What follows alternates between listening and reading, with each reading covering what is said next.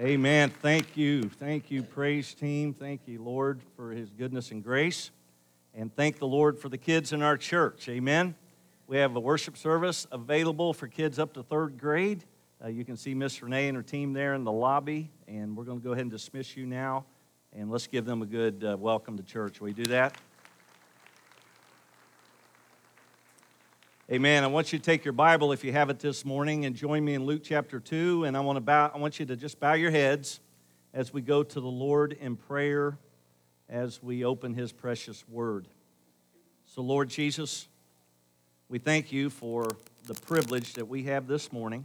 We recognize that there are places all over the world where folks would love and are praying that they would get a Bible. And yet we have one right here on this Sunday where we can open without the threat of someone coming in and taking it away from us.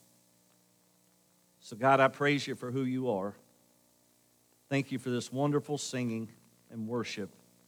Help us now worship you in spirit and in truth. In Jesus' name we pray. Amen. I want to preach this morning on the theme of expectations. Yesterday at our house, we had the Jackson Christmas. And when I say the Jackson Christmas, my mom and dad, Sheila and her family, our kids came, so we had, we had my extended family here in Camden yesterday. After uh, the kids opened their gifts, uh, I had bought a pack of 50 basketball cards, 50 NBA basketball cards, and told the four boys we're going to have a blind draw, meaning I'm going to draw them right from the top of the deck, starting from the uh, oldest to youngest, or youngest to oldest, and whatever it comes off the deck is the card you get. Are you with me so far? It was fun. Um, one of the boys drew Desmond Bane, who's from Richmond, Indiana, that plays for the Memphis Grizzlies. That was a big one. Luka Doncic for the Dallas Mavericks. That was a big one. And they had a lot of fun. Well, when we finished, each of them got, uh, each of them got 12 cards, 48 cards, two extras. When they finished, I went into the bedroom, opened my album, and pulled out four cards and said, Boys, we're going to have a blind draw of these four cards. They said, Okay. They were excited. They didn't know what was coming. The first one taken off the top of the deck was Michael Jordan. The second was Pistol Pete Maravich. The third was another, uh, another card of Jordan, and the fourth was Larry Bird. Now, here's what I told the boys you can trade those first 12 however you want to, but don't you dare trade this, this special card. That's a little bit like Christmas. What do you mean? We, we spend the 12 days of Christmas, we do all the fun stuff of Christmas, and we get the, dealt, um, the deck dealt to us. But when it comes to Jesus, he's always better than what the first was.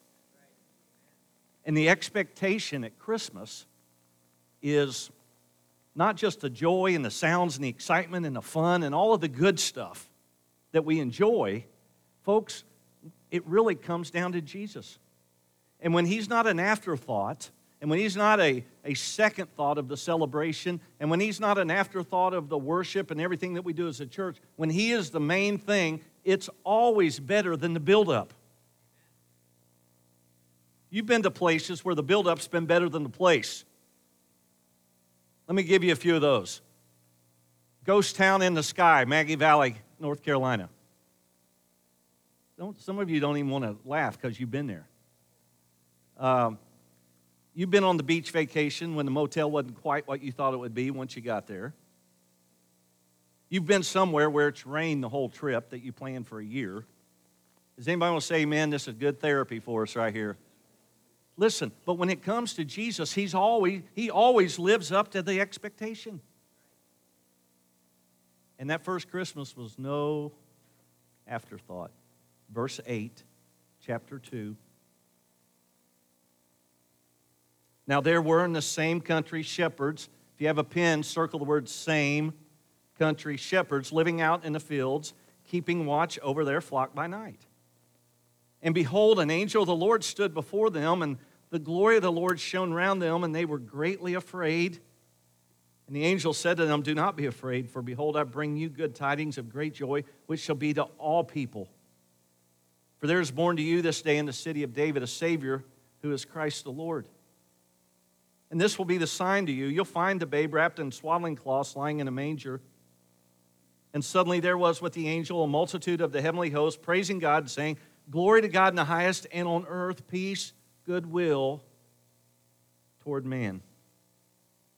And so it was when the angels had gone away from them into heaven, the shepherds said to one another, Let us now go to Bethlehem and see this thing that's come to pass, which the Lord has made known to us. And they came with haste and found Mary and Joseph and the babe lying in the manger. Expectations. Now, when you look at this precious story, when you look at verses 8 through 20, there are some things that you cannot get away from. The Bible says they were in the same country. In the Holy Land, there's a place called the Shepherd's Field just outside of Bethlehem. Many believe this was the field where most likely the shepherds heard from God. I want to remind you this morning that as born again Christians, you and I can hear from God anywhere. He can speak to us on a field, He can speak to us at work, he can speak to us in a hospital room or a nursing home. The Holy Spirit of God wants to speak to hearts again this Christmas. The Bible says they were in the same country. Listen to me. They were close. They were close. Some of you are here today and you're close, but you're not saved. Well, Brother Greg, I'm in church on Christmas Sunday. Amen. God bless all of you for being here. Brother Greg, uh, I, I believe that the Christmas story is true. Amen. But, folks, if you've never surrendered your life to Jesus Christ and you know the truth, you can be close, but still lost. I was that way. What do you mean? I was a church kid. Listen to me, youth. I was just like you. I was in church whenever we had it, and, and I, many people would think I was a Christian, but I always knew in my heart that something wasn't right. Don't be close this Christmas. Don't be close this Christmas. Be all in. Be all in. That's what Christ wants to do. The Bible says they were close. They were in the same country. They were shepherds uh, living out in the field. They were the same kind of people doing the same job, normal security at night, and then boom, life is forever changed. They're the first to hear on earth, He's here. A Savior is born, someone that could change your life. Uh, there's somebody on Twitter every now and then that will, will put out something like this retweet this and win a million dollars. Well, I think I'll just retweet that and win a million dollars. That guy's not going to change my life. Anybody want to say amen? As a matter of fact, folks that win often say they wish they wouldn't have because money ruined their life. If you're here today thinking that you need a better job so you can just make more money, I'm telling you, money's not the answer you're looking for. If you're here today and thinking, once I get this degree, I'll really feel like I've arrived, there's nothing you can hang on your wall that will bring you contentment. What you're looking for is a relationship in Christ. Amen? So, you high school kids and college kids, continue to pursue excellence, but make sure you understand something that the end of the line isn't when you graduate, it's just the beginning because God's got a whole big life for you to live for Him. It was a normal night. They were in the same country. How could something this wonderful be so close? Why did he come?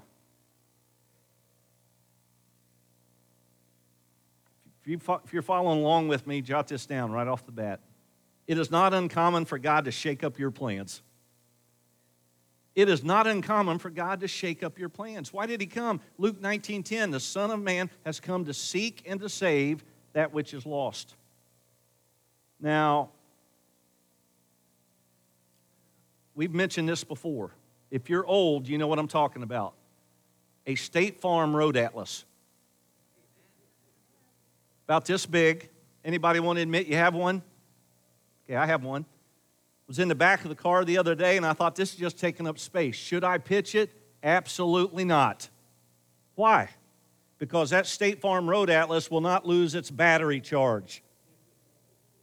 Somebody say amen. Hey, young people, listen. They're, they're, listen, we were cool way before you were. No, no, listen. You know you can count on the directions and the instructions, and it would be there when you went for it when you went to it. If we are lost, if Jesus came on this mission to seek and to save that which is lost, listen, if you're lost, then there has to be some place you're supposed to be. You're not lost if you're not going anywhere. And guess what? The place we're supposed to be is where God wants us, and that's in a relationship with Him, and heaven would be our home. He came so that you and I could have peace and have hope and have salvation. In a moment, the ordinary became supernatural. In a moment. And I'm telling you, when you do business with God, if your heart is sincere, God can change your life in a split second. I don't, I don't think we believe that anymore. I'm telling you, God wants to do works in people's lives, and you have to come to the end of yourself and saying, I can't do it. I've made all these plans, and God says, I'm just going to shake up your plans a little bit and show you what wonderful really looks like. Write this down somewhere. There's no life in this building, there's no life in this room right now that is too simple for God to touch. He touched the shepherds. I saw a t shirt this morning that said, I'm, I'm the hundredth sheep. I'm the 100th sheep. What's that about? If there were 99 and, the, and one was lost, would not he go after the one? No life is too simple, or no life is too sinful that Christ can't touch. You might be here today and say, Brother Greg, I've blown it. Welcome to the club. Welcome to the Greg Jackson Club. We're all going to blow it. And there's a bunch of good people in this church, but I want to tell you the folks in First Camden know you're not going to heaven because you come to this church. We're only going to heaven by way of the cross of Calvary in Jesus Christ. Amen?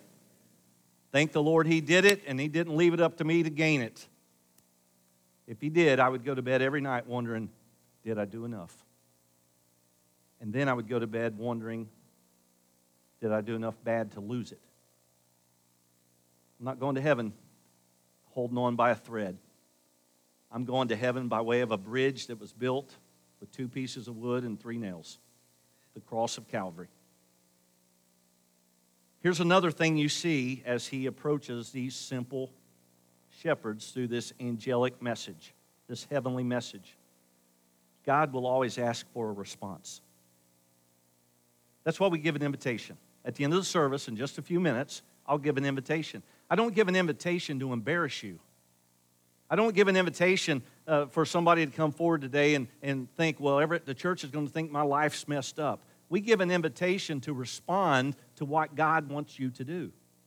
For instance, some of you need to give your life to Christ. You need to be saved. Quit playing around. You say, Brother Greg, I've got a lot of life to live. Folks, we're bearing people uh, more than I, I've seen in my entire ministry as your pastor. There's no guarantee of tomorrow, but there's certainly a guarantee of eternity, and everybody's going somewhere when you die. Your, your decision is where you're going. So, this wonderful Savior comes in the form of a baby to give us hope and to give us direction to save us from hell, that heaven will be our home one day. That's the good news of the gospel, and He always asks for a response. You know, when you say amen, you know what that means? A, we agree. Amen. We agree with you. We agree with you. And, and when we say amen to the message of the gospel, when we say amen to the message of God in our heart, we're saying, God, we agree with you. I'm a sinner and I need to be saved. So God speaks. He speaks through people. Now, people sound differently, don't they? Uh, did, did, you enjoy this ensemble? Uh, uh, Brad and Tim and, and really Landon and Keisha and Marcia and Marilyn and Amanda and Caitlin. Is there anybody else? And Nathan. Man, they were all playing, singing their part. And I don't know if you heard Brad standing here, but he was kind of making that percussion. And then he broke into this high tenor lead. And Tim obviously has developed laryngitis on the job site because his voice was down here. Everybody's singing a song, everybody's singing their part. Listen to me. Jesus came to die for you and me. We're all different. We all sound different. We all look different. But it's the same gospel and the same Savior, and you have to come to Him the same way. Now, you've heard people say this well, after all, preacher, uh, aren't we all trying to get to the same place?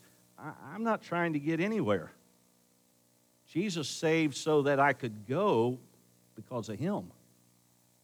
Well, after all, we're, we all get there by the same, no, we, have, we get to heaven the same way, only through Christ. But man, there are a bunch of different roads that people are on this morning, come from different places, different backgrounds, different beliefs. And then you come to Christ, and you all have to rally around one truth. Jesus said, I'm the way, truth, and the life. He, he speaks through people, he speaks through circumstances. You know, sometimes circumstances push people away from God, get mad at God. Get mad at the preacher. Get mad at the church. Get mad at people in the church. I'm not going. I'm done with, I'm done with church. I want to tell you something. You need the body of Christ. And what COVID has done has tried to divide it, and the devil has used it. What do you mean divided? Well, he divides us over whether we got a shot or didn't get a shot. Let me just remind you as a church that's your decision and my decision. Leave other people alone. Anybody will say amen?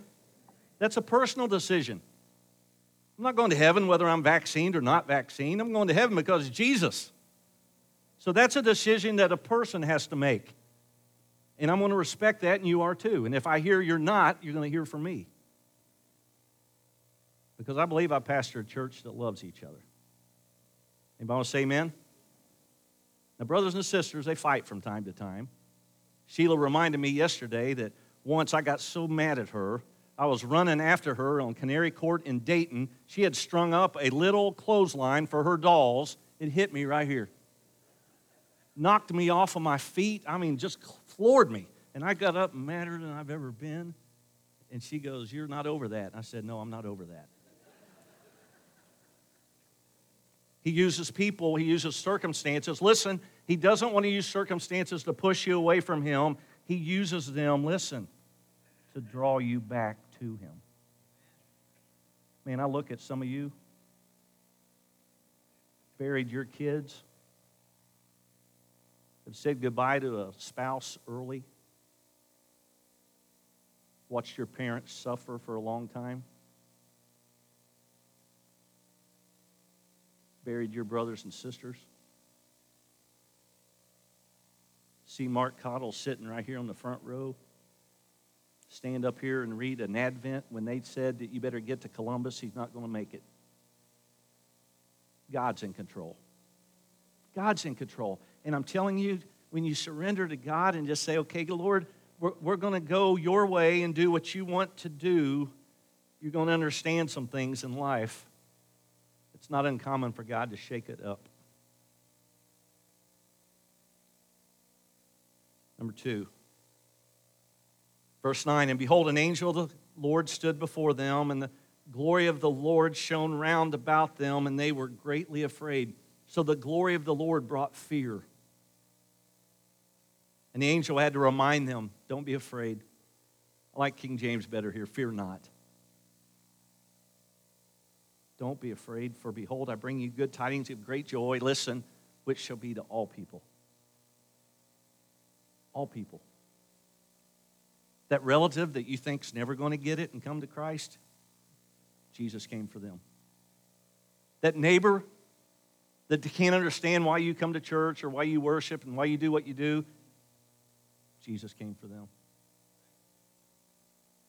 The person you see on television that doesn't have a clue sometimes, he came for them. I'm no better than anybody else.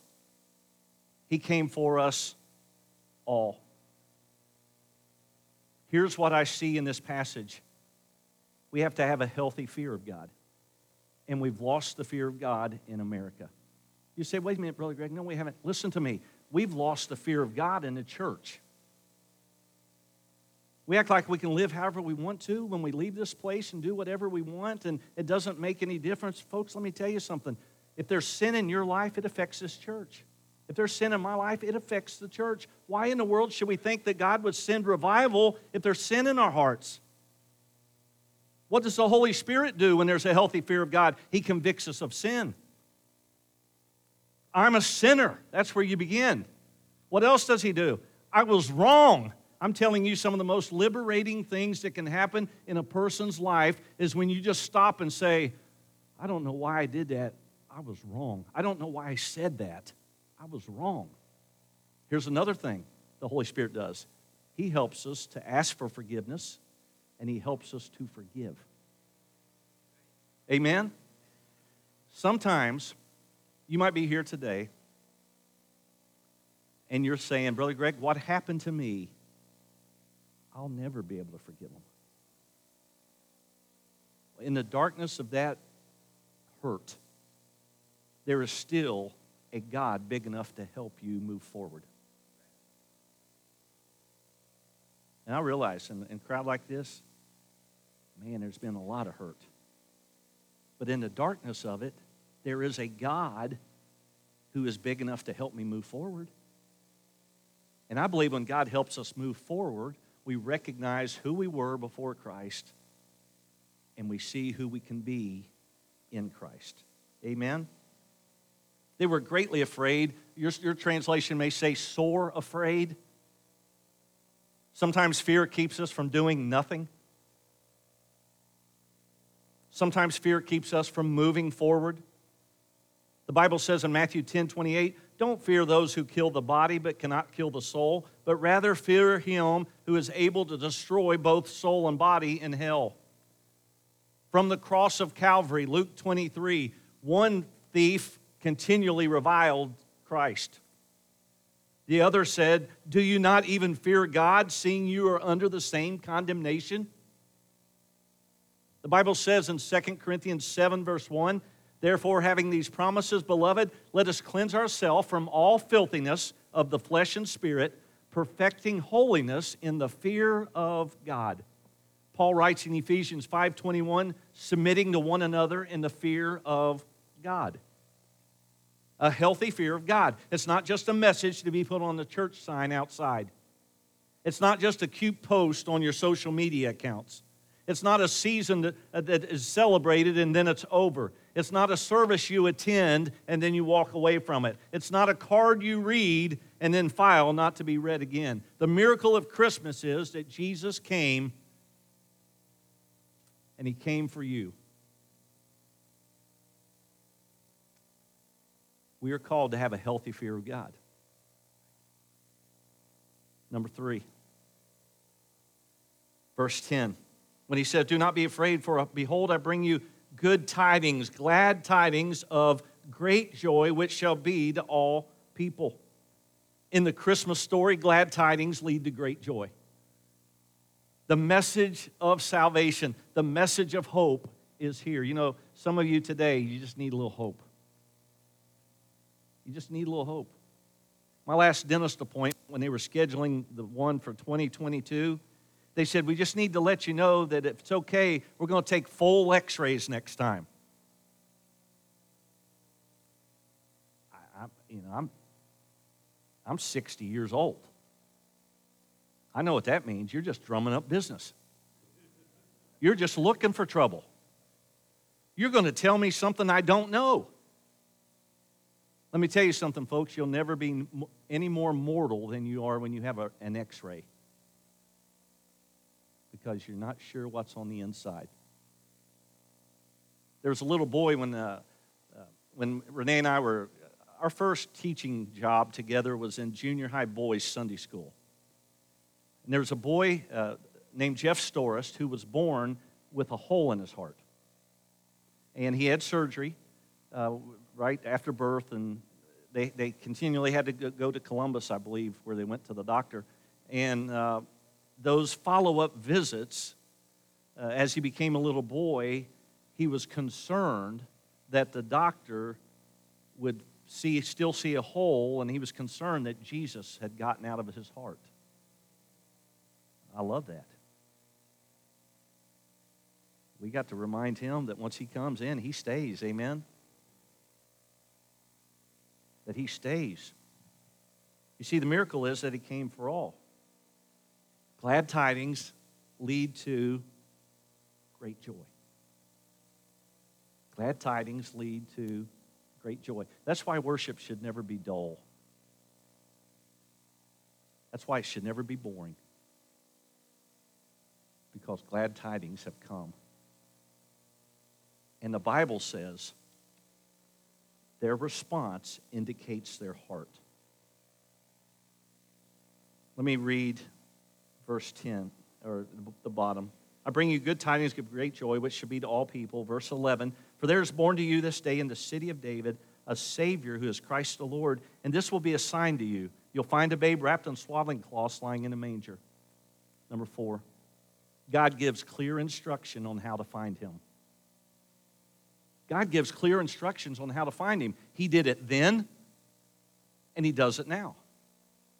Uh, the Magi, uh, recently a preacher uh, sent a kind of a poll out to some of his friends, and he said, Guys, how long did it take the Magi to get to Jesus? Well, most would say that he was not a, a, a baby baby now by this point, maybe two years. It may have taken them two years to get there. What did God give them? Clear instructions. What were the instructions? Follow the star. And, and by the way, you study the stars, and you know this star is different. Follow the star. And to the shepherds, he says, You will find a sign, you'll find a babe wrapped in swaddling cloths, lying in a manger. You know, God has always given good instructions on how to get to him. The Bible says in Romans chapter 1, verse 20, For since creation of the world, his invisible attributes are clearly, clearly seen. Listen, being understood by the things that are made even his eternal power and Godhead, so that they are without excuse. Romans tells us that creation testifies to who God is.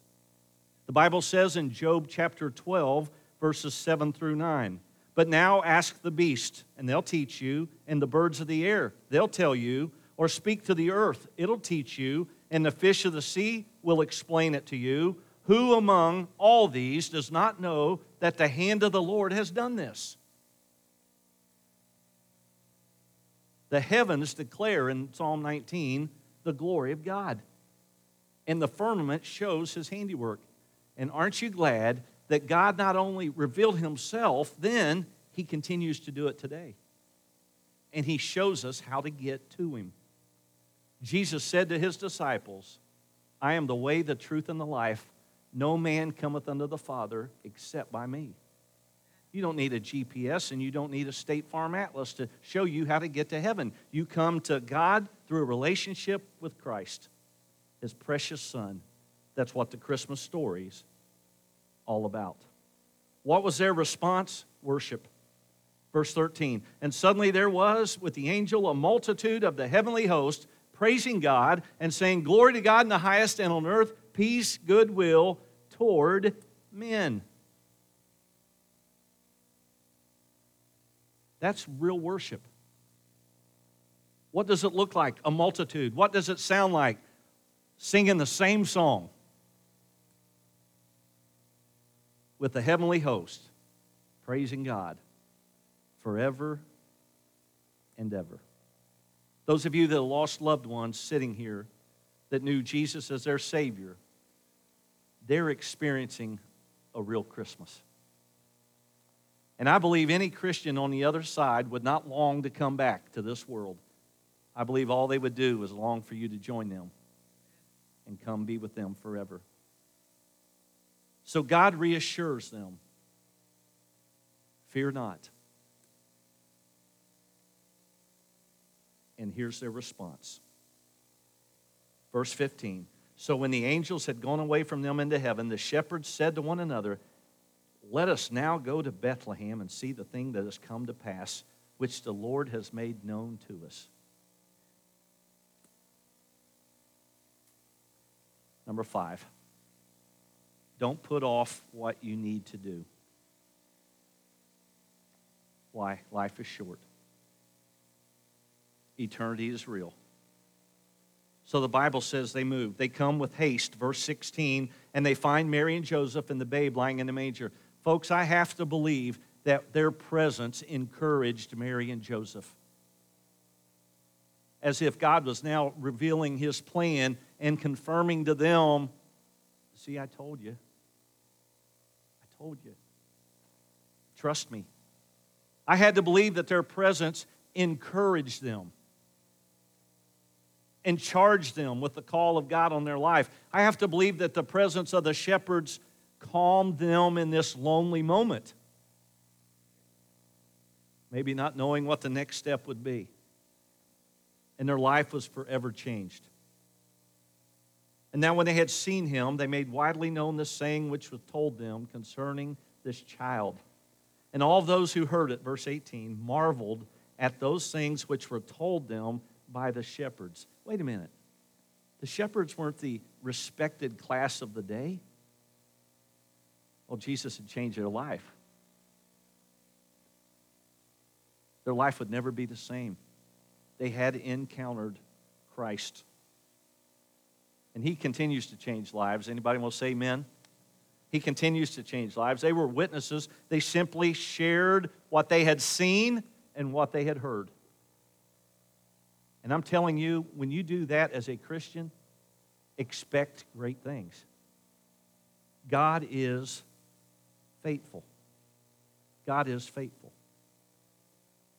So they get to the manger, and I close. And they see a swaddled Messiah lying in linen cloths, the Bible says. Swaddling cloths. Wrapped. You know what it's like to wrap a, a newborn. I didn't get that at the beginning of fatherhood, but I realized they were just, boy, when you, when you wrap them and swaddle them where they can't really move, is when they get comfortable. When you let them free, when you let them do their own thing, they're scratching your eyes out and, and doing it to themselves, hurting themselves. And, and isn't it interesting? that there lying in a manger was the swaddled Messiah that one day would trade those cloths for temporary linen cloths in the tomb. John 20, Peter and John are running to the tomb. And John outruns Peter and came to the tomb first, and he stooping down and looking in saw the linen cloths lying there, yet he didn't go in. Then Simon Peter came following him and went into the tomb, and he saw the linen cloths lying there and the handkerchief that had been around his head, not lying with the linen cloths, but folded together in a place by itself.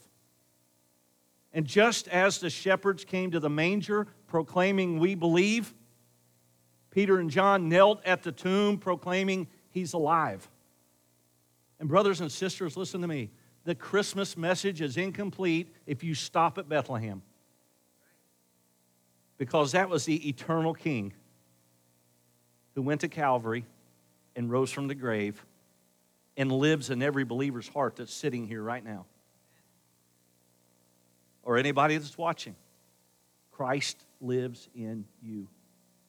And here's the good news the story's not over. He's coming again. Do you believe that? Do you really believe that? Then quit living like you don't. Quit walking around tough conversations with people that don't know Christ. Well, I might push them away, Greg. Where are you going to push a lost person? Share in love and let the Holy Spirit do what He does best.